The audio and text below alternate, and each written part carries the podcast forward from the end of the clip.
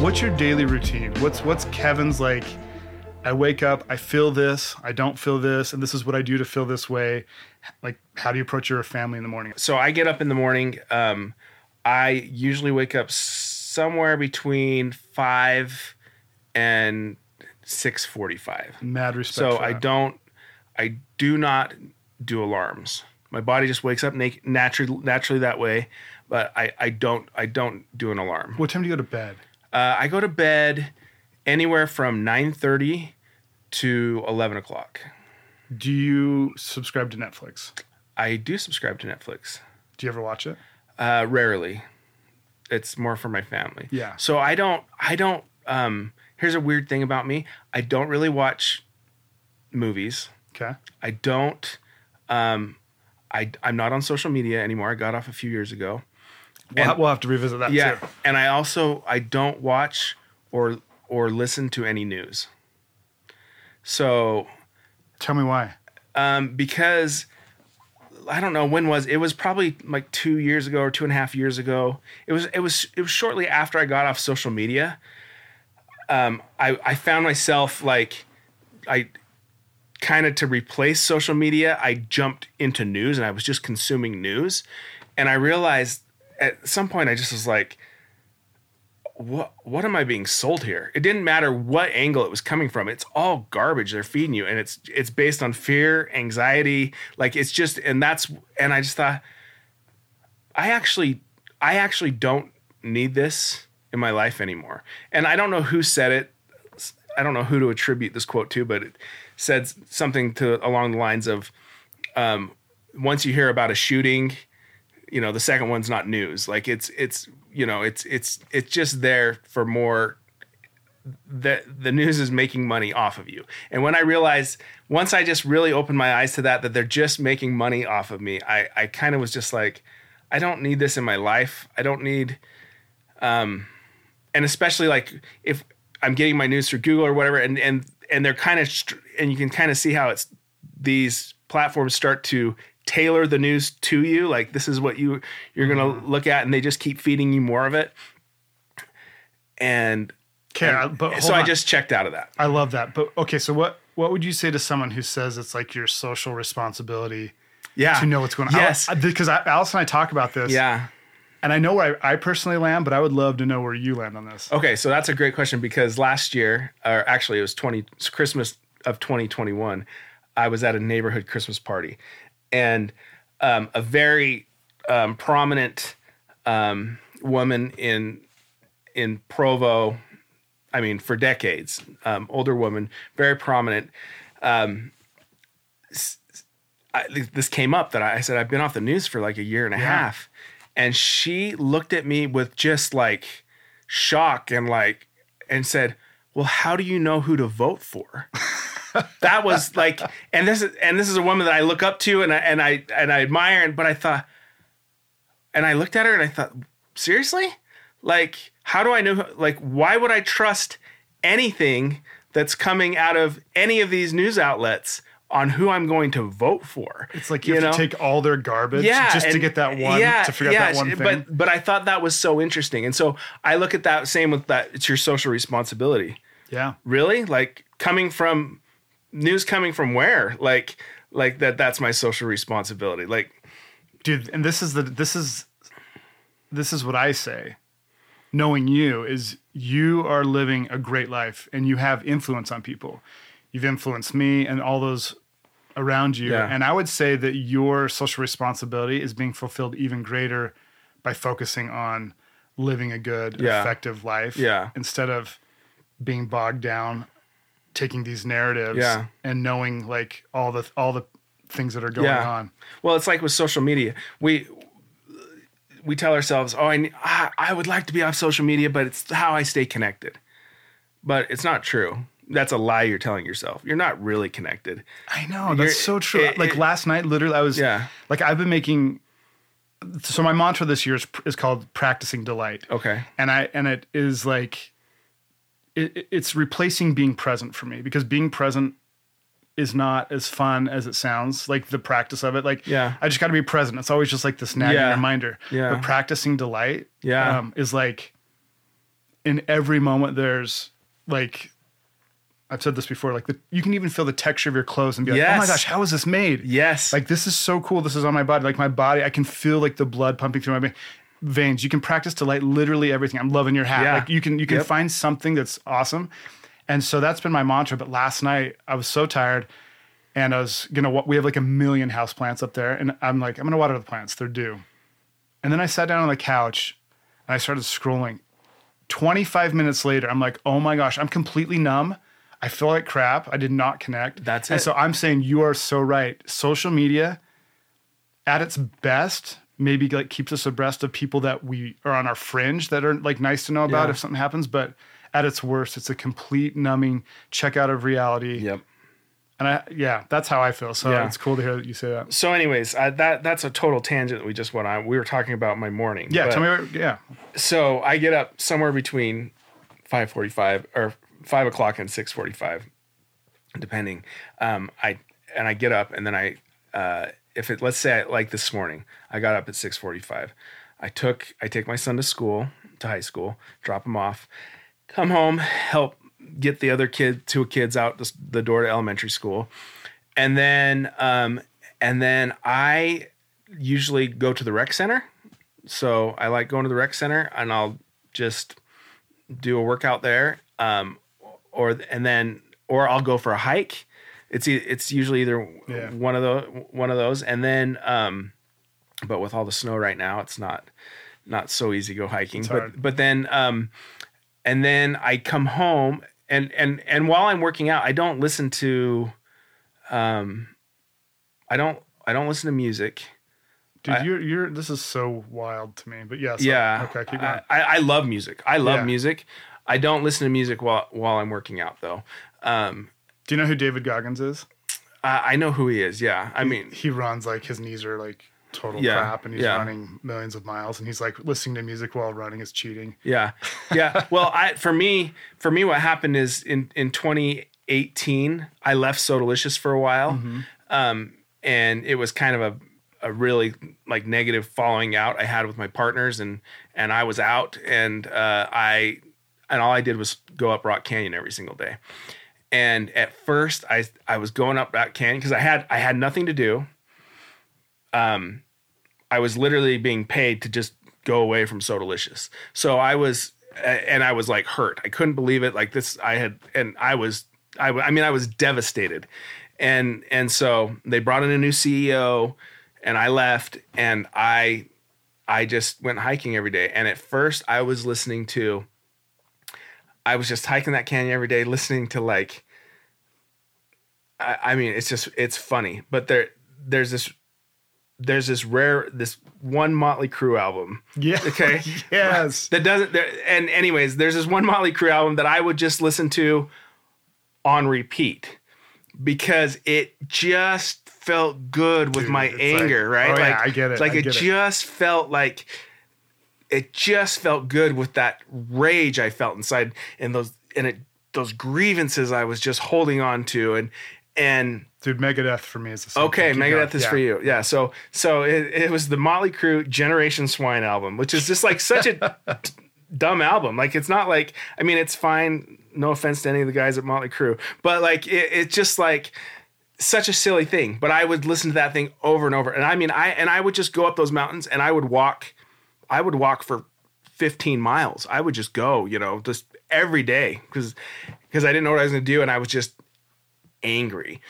And so I was listening to that and I was listening to just a bunch of other, that kind of genre music, which is kind of the music of my youth. Yeah. Like the early 90s, late 80s, early 90s. Wait, how old are you? I'm 45. I'm 40. Okay. I'm right behind you. Yeah. So I'm 45. So I was a giant Guns N' Roses fan. And Motley Crue, I saw those guys, when I was like in high school and that was like the thing. So anyways, but, as I kept walking up that canyon and going, it was just weird. It was like one day I was just like, I think this music's actually affecting me. Like it was the first time that had like really ever occurred to me that like, maybe this music is not helping me. And so I started listening to So I made a total switch. I switched over to Wayne Dyer. You know Wayne Dyer? Oh my gosh. Your Erroneous Sounds changed my life. Oh, did it? That's okay. One of the best books ever written, I think. Yeah. So I had read earlier in my, like probably, I don't know, 2008. I'd really gotten my life screwed up by 2008, I think. Between 2000 and I don't know. And you were a dad at this time. Yeah, I was a dad at this time. I'd really gotten my life screwed up, but I was like, I had read this Wayne Dyer book, You'll See It When You Believe It. Oh, yeah. And because growing up, my mom kind of was in Wayne Dyer a little bit. And like, she would like, I would hear like his tapes or whatever on in the background or whatever. And I didn't really think anything of it, but I read this book when I was in 2008. And there's a part in there he talks about forgiving his dad.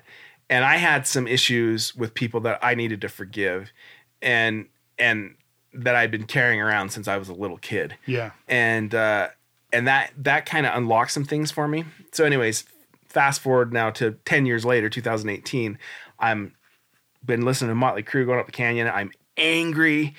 And I just switch over to, this Wayne Dyer book, or it's not a book. It's like a lecture series. Yeah. And where I think it's called the 10 Secrets for Success and Inner Peace or something like that. And as I was doing it, I just like felt myself getting lighter. As I was starting walking and listening to that, I felt myself getting lighter and started like working through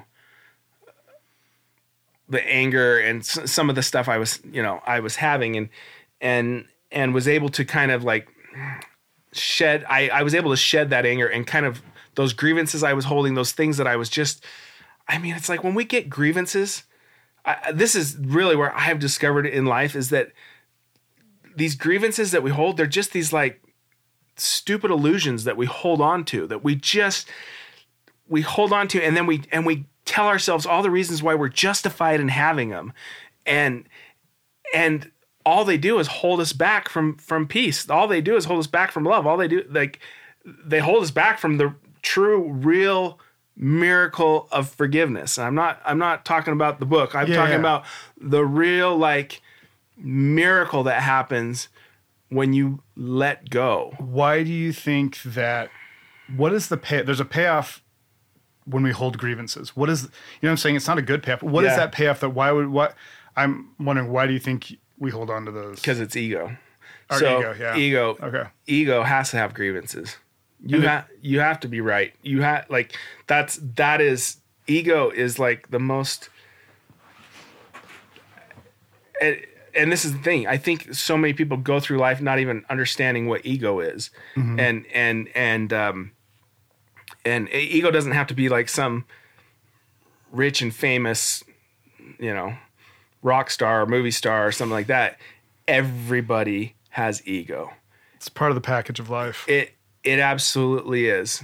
Great example of this is, and I feel like I've been working so hard. I feel like I've been working so hard at like letting go of ego. Just any way I encounter it, trying to let go of it. But last night I was in line to get gas at Sam's Club. Pouring rain. I've been waiting for 17 minutes to like get to one of these pumps. And I was like, why am I even here? Like, what does it matter? It's like 10 more cents over there. Like what, why did I do this? And anyways, I'm the next in line. I am the next in line to drive up to this pump. And there's one pump that's out of order. They've got like flags there saying it's out of order. And this little, Tucson or whatever it is. It was a Tucson. Drives up.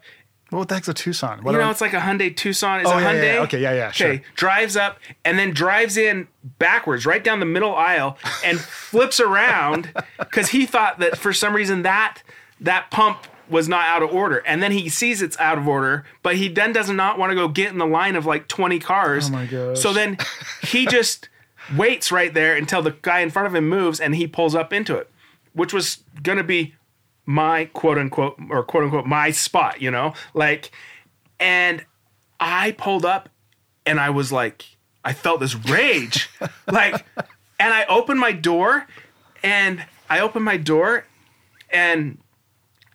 like, hey, you just cut in front of all of us. He's like, and he said, yeah, I did. What are you going to do about it? And I had this moment of like, my ego wants to do something about this because I've been wronged, because my ego's been wronged, because somehow I waited 17 minutes. Everybody else is, you know, like waited 17 minutes. You like, you have wronged us all, you know? And here I was, this all I could see in front of my face was this giant grievance with this guy. And I had to shut my door and I had to just look at it. I not look at the guy who's filling up right in front of me, but literally just look at this grievance that I was holding, that somehow I had just been wronged and I needed to make things right. And when he's saying, what are you going to do about it? He's exactly right. What am I going to do about it? Am I just going to go out there and yell at him? And like, I mean, there's nothing to do about it except deal with it internally. Anyways. And so, that was just a funny little thing I went through last night. That's like a microcosm of like how we do grievances and how our ego, like in my life, it can get like in your marriage, for example, but also maybe like looking at the ego a little deeper, our ego with our children, our family, our job. Like what I love about you is I have seen you over the last 10 years, like kind of refine yourself and drop your ego. Yes. Which is something I really look up to. But what's interesting is you had that 2008 was so hard. Yeah. Did you feel like you'd been like kicked to the curb? 2008 or 18? Or 18. When you left Sodalicious. Like, yeah. Because for those of you who don't know, Sodalicious is this soda chain in Utah and it like blew up. Yeah. It's all over and it's very popular. It has a great reputation. Kevin and Annie are the founders or co-founders.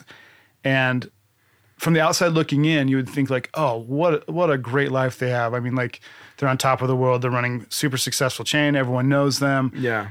Healthy family. Yeah. And then, and you are living a good life. And then 2018 happens. Yeah. Can you just tell us more about like the feeling you had, like how you dealt with, like what did you feel alone? Were you like wandering spiritually? Like what happened? And I feel like it's interesting. You were the one that actually turned me on to Michael Singer. Oh, you were with Untethered Soul. Because on that hike, you told me about that. And so I went and anyways, I went down a Michael Singer rabbit hole for a while and just ate everything up. But I remember him in an interview, someone was trying to ask him about his past and he just didn't. He wouldn't talk about it. He was like, yeah, it's just the past. Like he just doesn't even like want to talk about it. He put it out in his book or whatever, but he was getting asked about it and just like, yeah, no, that's the past. Doesn't want to talk. And I thought it was so interesting. Can I ever get to a point where it's just like, yeah, I don't even need to talk about the past anymore, you know? Cause it's also still a story that my ego's telling itself. Right. It's crazy. We go back to that justifying story. How I am now or who I am. But in 20, like, so but yeah. Hey, there is value. I mean, I get that. I really respect that. Yeah. Respect that. There is value though in storytelling, in relating to others. Absolutely. That way. So I agree. So for me, it's funny because this is just my experience, my life. Like this happened. So we started Sodalicious. I started the Sodalicious Instagram, and then I started my own because I was posting stuff. That had people at Sodalicious or customers coming in at Sodalicious and then there was like stuff of me at Sodalicious or whatever. And I had partners or whatever take issue with too much me there or whatever. So I broke off and did my own Sodalicious Kev. Sodalicious Kev Instagram. Yeah. So that was like, okay, there's Sodalicious, but then there's Sodalicious Kev over here. And I'm going to make, since there's stuff I can't do on the Sodalicious Instagram, I'm going to do it over here on the Sodalicious Kev one. And you can see what it's like in my life. You can see what it's like running a soda shop. You can see the stuff we're dealing with. And I showed you the highs and lows. I was running that thing all the time. Mm-hmm. And so, when I left in 2018, when I was going up and down that canyon, I just started really asking myself, like, who am I? What am I? And I feel like, you know, I'm LDS. I went on a mission. We teach people about, you know, where did I come from? Where am I going? You know, like those questions. But all of a sudden I felt like I was really asking myself those questions. What am I? Like, who am I? My name's not Kevin. I'm not Kevin. I'm not. Even if you didn't have your name, yeah, you'd still be who you are. There's something else. Yeah.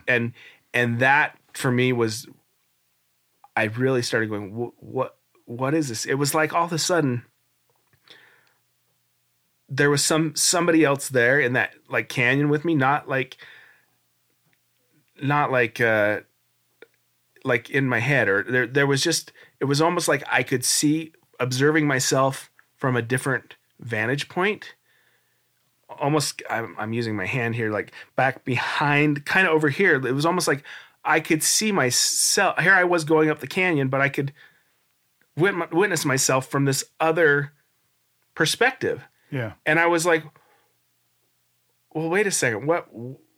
What is this? Like, am I this guy, or am I this observer thing? Like, it was this weird experience. Right. And it sounds insane. I mean, people watching or listening are probably like, okay, this guy's nuts.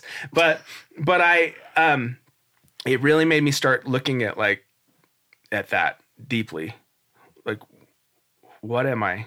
What is, I mean, I really went through everything again. What is my relationship to God? What is God?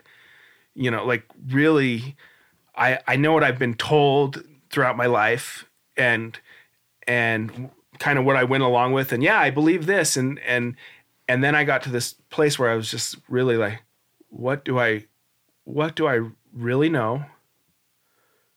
Which is not much. And what do I really believe? Which was, I don't really know. And this is when? What year? 2018. That's crazy. Yeah. That's crazy. Yeah. That, looking in, you would think that Kevin has this all put together. Yeah. Okay. So I'm going through this, like I'm letting go of this anger stuff, and I'm kind of just having this like, not a faith crisis by any means. I wouldn't call it a faith crisis. I'm having this kind of like, existence.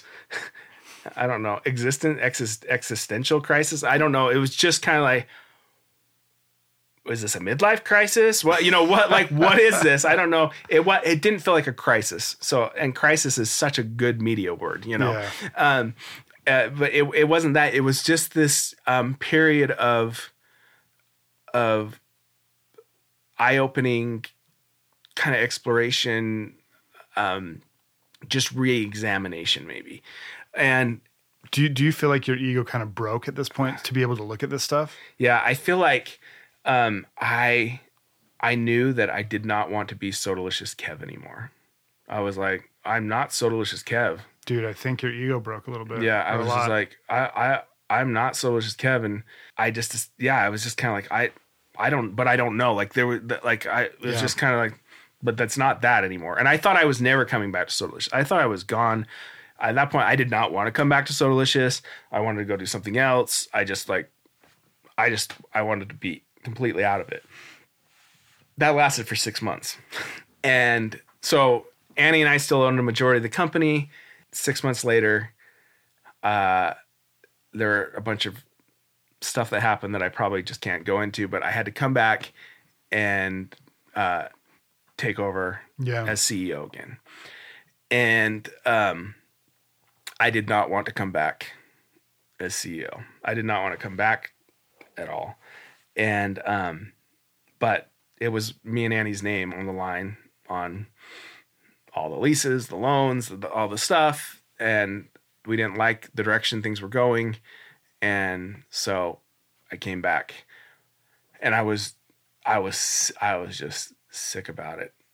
I remember that so I came back on November 1st, 2018. So the night before was Halloween, and I was out trick-or-treating with the kids, and this is such a random story.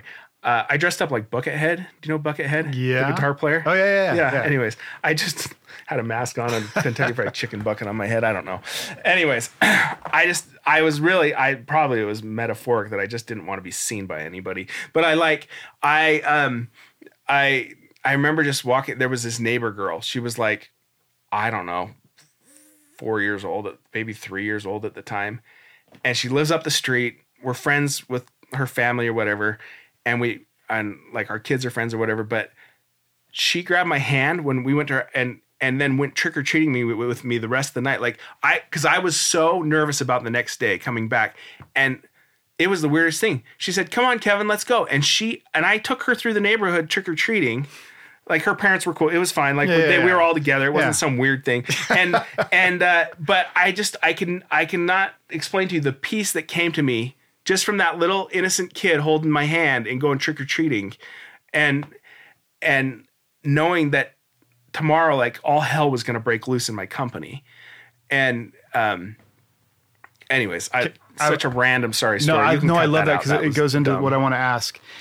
Okay. So you had the 6-month break of kind of hell, death, rebirth, right? Yeah. And then this little girl taking you trick-or-treating brought this peace. Okay. So there's an argument to be made that these are all just coincidental things that happen in life. Yeah. I assume that you've chosen to attribute it to God blessing you or watching over you and knowing what you need. Do you? Oh, absolutely. So what has been the outcome of you deciding to see it as God giving you these gifts as opposed to just life happening? Gosh, I don't even know how to like. And you can use other. I mean, just think. I mean, yeah. So I think that like here's the thing. I've always believed in God. So I don't remember a time in my life where I didn't believe in God. There's times I've felt like so far away from God and by my own doing so completely far away from God. But I feel like I really started to connect with God personally, like during that time, 2018 is when I started like meditating. And so, I just started going through, how I got there. Can I talk about how I got there? Yeah, okay. Sorry. It's not really quite answering your question, but I had a dream. It was like one morning you're just in that place right before you wake up where you're kind of dream, kind of like, yeah. And, something said to me, I don't know, just a voice said to me, "Kevin, you need to wake up." And I was like, "Oh, okay." Like I'm awake.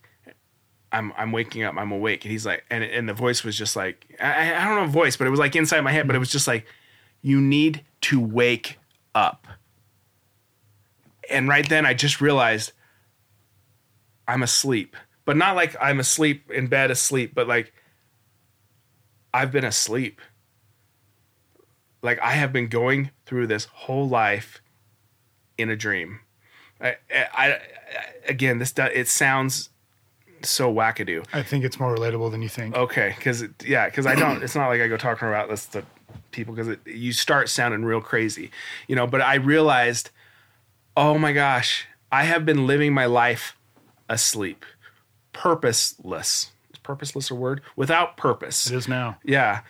And thinking I was somehow on purpose because your ego tells you because you have a good business and your family's chicken because you think you're on purpose. Yeah. Yes, you just live like in a cool neighborhood. We're doing this. Yeah, we're doing great, and I'm doing this according to the way the culture or the mm-hmm. world or what this group of people thinks or whatever.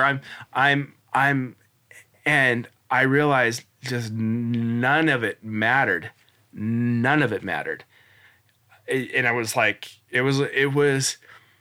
I was just floored. Like from this one wake up. Wake up. Like all this, this is what really started for me. So like, I had been hiking the canyon angry. I'd been listening to Wayne. Like that had been helping work through stuff. But it was really this moment where I just was like, wake up. And then I just found myself really kind of going, am I awake? Am I like kind of in my own thoughts throughout the day, just like, what am I doing right now? What am I doing? And so that took me down this journey of how do you wake up? Like, yes, I'm up and doing stuff, but how do you actually wake up to what's actually really going on, like things as they really are. And that really started me down this kind of this road to where I'm now. And I do not by any means say where I am now is like any great thing. I know I have peace in my life, you know, and how much value is that to you? Well, it's more than anything, right? Yeah, like, right. But I have peace and I have a great life, but I feel like, I'm still trying to come to know God. Okay. So Kevin, there is some like economic unrest right now. Okay. And I have friends that, like one specifically who thinks he's going to lose his job. Yeah. And I love this dude and I watch him talk to me and I can just see like, he only can see what he thinks. And he's like, this is what's going to happen. There's no jobs out there. Not that he's like super negative, but yeah. It's interesting to see people put limits and define what reality is. Yeah. And I feel like you do a really good job of not deciding what's going to happen. Okay. From what you know what I'm saying? Yeah. So what advice would you give to someone out there who is anticipating something really hard or is in the thick of something hard and basically like what maybe something they could do to think about it differently or implement a practice? You know what I'm saying? Like what would you say to someone who's truly hurting and can't see past like their nose? Like that, because we've all been there. I know you've been there. Yeah, the last 2 years is like that for me. Yeah. I know what I would say, but I want to know what you would say. Yeah. I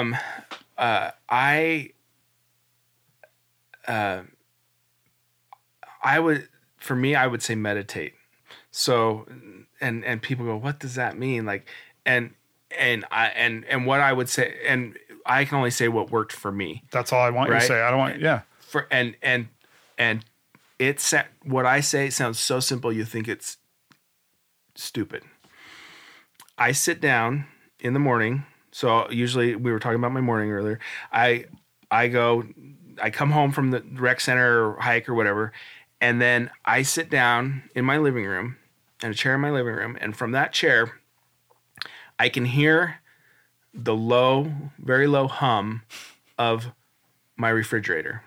I know exactly I know this phenomenon. I know all the noises of my house from sitting quietly. Yeah. So I sit I set a timer for 20 minutes and I only listen to the hum of the refrigerator. Okay. From the outside, this sounds so dumb. Stupid. Sounds so stupid. Yeah. So, and that's fine. Like, I mean, but if you're listening to this podcast, at least you've got to be somewhere on this journey. So why not try it? Mm-hmm. It's harder than you think, first of all, like to just zone in on one sound for 20 minutes, 60 seconds. You can't. It's literally impossible. It takes a while. Yeah. And when you're starting meditation, it takes a while to get yourself to that place. Totally. Like at first, when I started with meditation, I thought it was like, oh, I got to like focus on this mantra or I got to this phrase or I got to like picture what I'm going to manifest or, you know, all these things. Cause I got real into like, I'm going to manifest stuff. And then I realized, no, I just going to get totally quiet. And so I sit down, I feel myself, I just close my eyes and I can feel myself sit in the chair. I know what my butt feels like on the chair. I know what the back of my arms feel like against the chair. Just like when you were talking about the texture on your pants or whatever, I just kind of go through my whole body and what is actually feeling. Because when you think, like, it's the craziest thing. When you really actually step back and look at your body, it's just this machine that is meant to take sensory data. This is the worst term, meat sack. It's hilarious, but that's what it is. But it's this, and all it does is take sensory data and interpret it for you. And then you make the meaning out of it. And you put a filter there to decide what that data... What it means. Yeah. This is good or this is bad. Yes. Yeah. Yes. Exactly. Instead of just looking at it. Mm-hmm. It's like, that's how I... When I... You know that feeling when you're having anxiety or something and it's just right there in your chest and you just think, oh mm-hmm. my gosh, that feeling? Yeah. I just started looking at that. Like, and I'm not one that's really ever been like prone to... like anxiety or like, I'm not like, I don't, but I know that feeling, but it's, and I know a lot of people do. And this is what I always tell them, just observe that, just look at it. Like, instead of like attaching all the labels and all the meaning that feeling has mm-hmm. to you or somehow, just look at that and see what the actual physical response is in you and what's happening in your body. So I do that. I calm down. I take like 3 or 4 deep breaths, just watching the breath go in, watching the breath go out.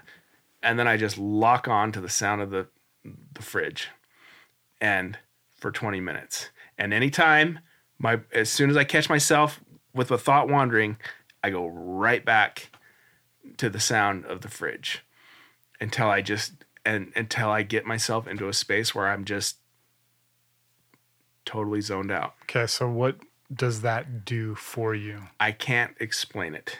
Yeah. I don't know how to explain it to you other than I feel better. I'm not that I felt bad going into it, but I have there's peace. There's this consistent peace that's there. Mm-hmm. Does it change your outlook on the future? Does it change? Like, what is it changing for you? I don't know that I'm an optimist. So my outlook on the future is usually never like, oh my gosh, the world's falling apart like this, that, whatever. I just don't look at it that way. But it helps me deal with my kids. I have awesome kids, but kids can be a lot, especially mm-hmm. when like they bring all their friends over and the house is like, mm-hmm. full of kids. It helps me deal with that. It helps me deal with problems. I used to call myself a problem solver. As a CEO, I'm a problem solver. It was a great ego thing. That's what I solve problems every day. You know what solving problems did every day? Just more problems. Yeah, that's all you see. When I say I'm a problem solver and I like wear that as a badge of honor, it turns out all I have are problems that I'm constantly trying to solve. Mm-hmm. And then once you realize that ego's the only real problem, then all the rest of it can fall away, you know. And that's and really it's not even ego. It's this belief that somehow you're separated from God. Mm-hmm.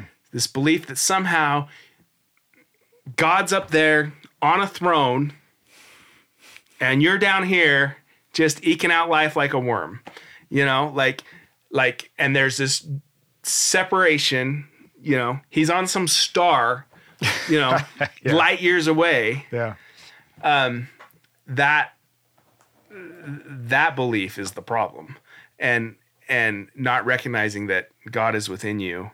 You have access to God at any moment. He's right there with you. There's no separation. It's like separating a wave from the ocean. That you can't do it. The wave is the ocean. The ocean is the wave.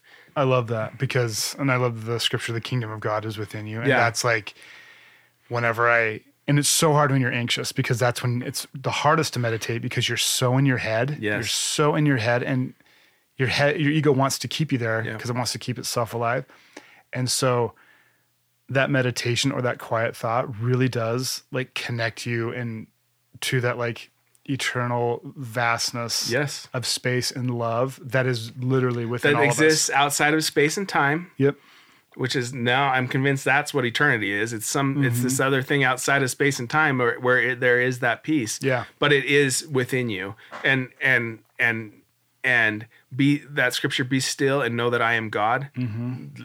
I am convinced that's how you know God is by becoming totally still. Shutting off that just chatterbox in your brain that's just going,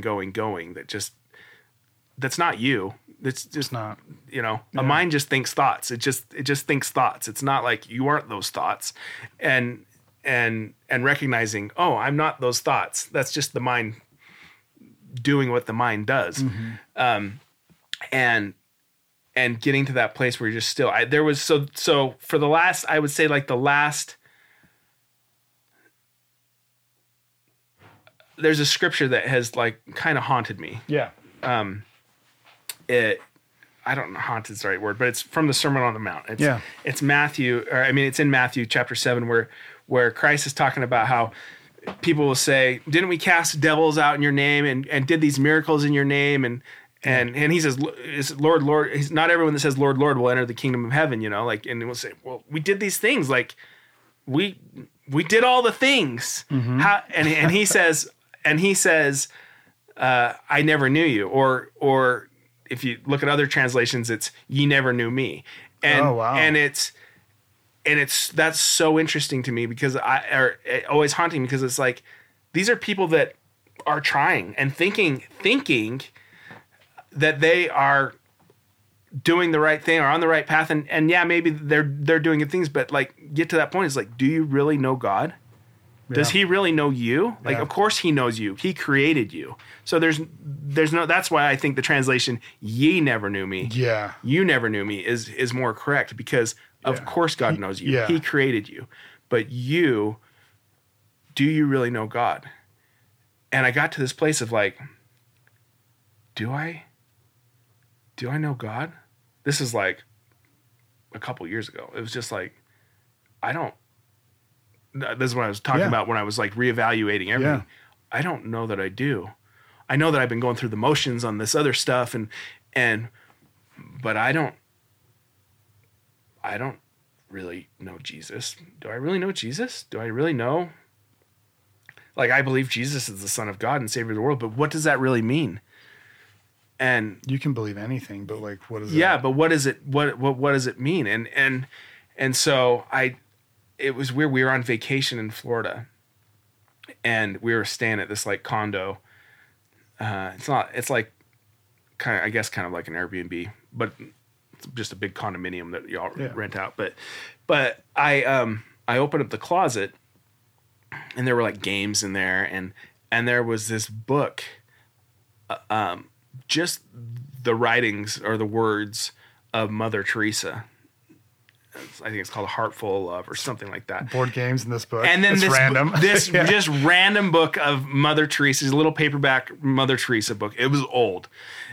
And I saw it and I looked at it and I pulled up, and it's like this drawing of Mother Teresa on it. And I thought, I like opened it up and I like read a paragraph.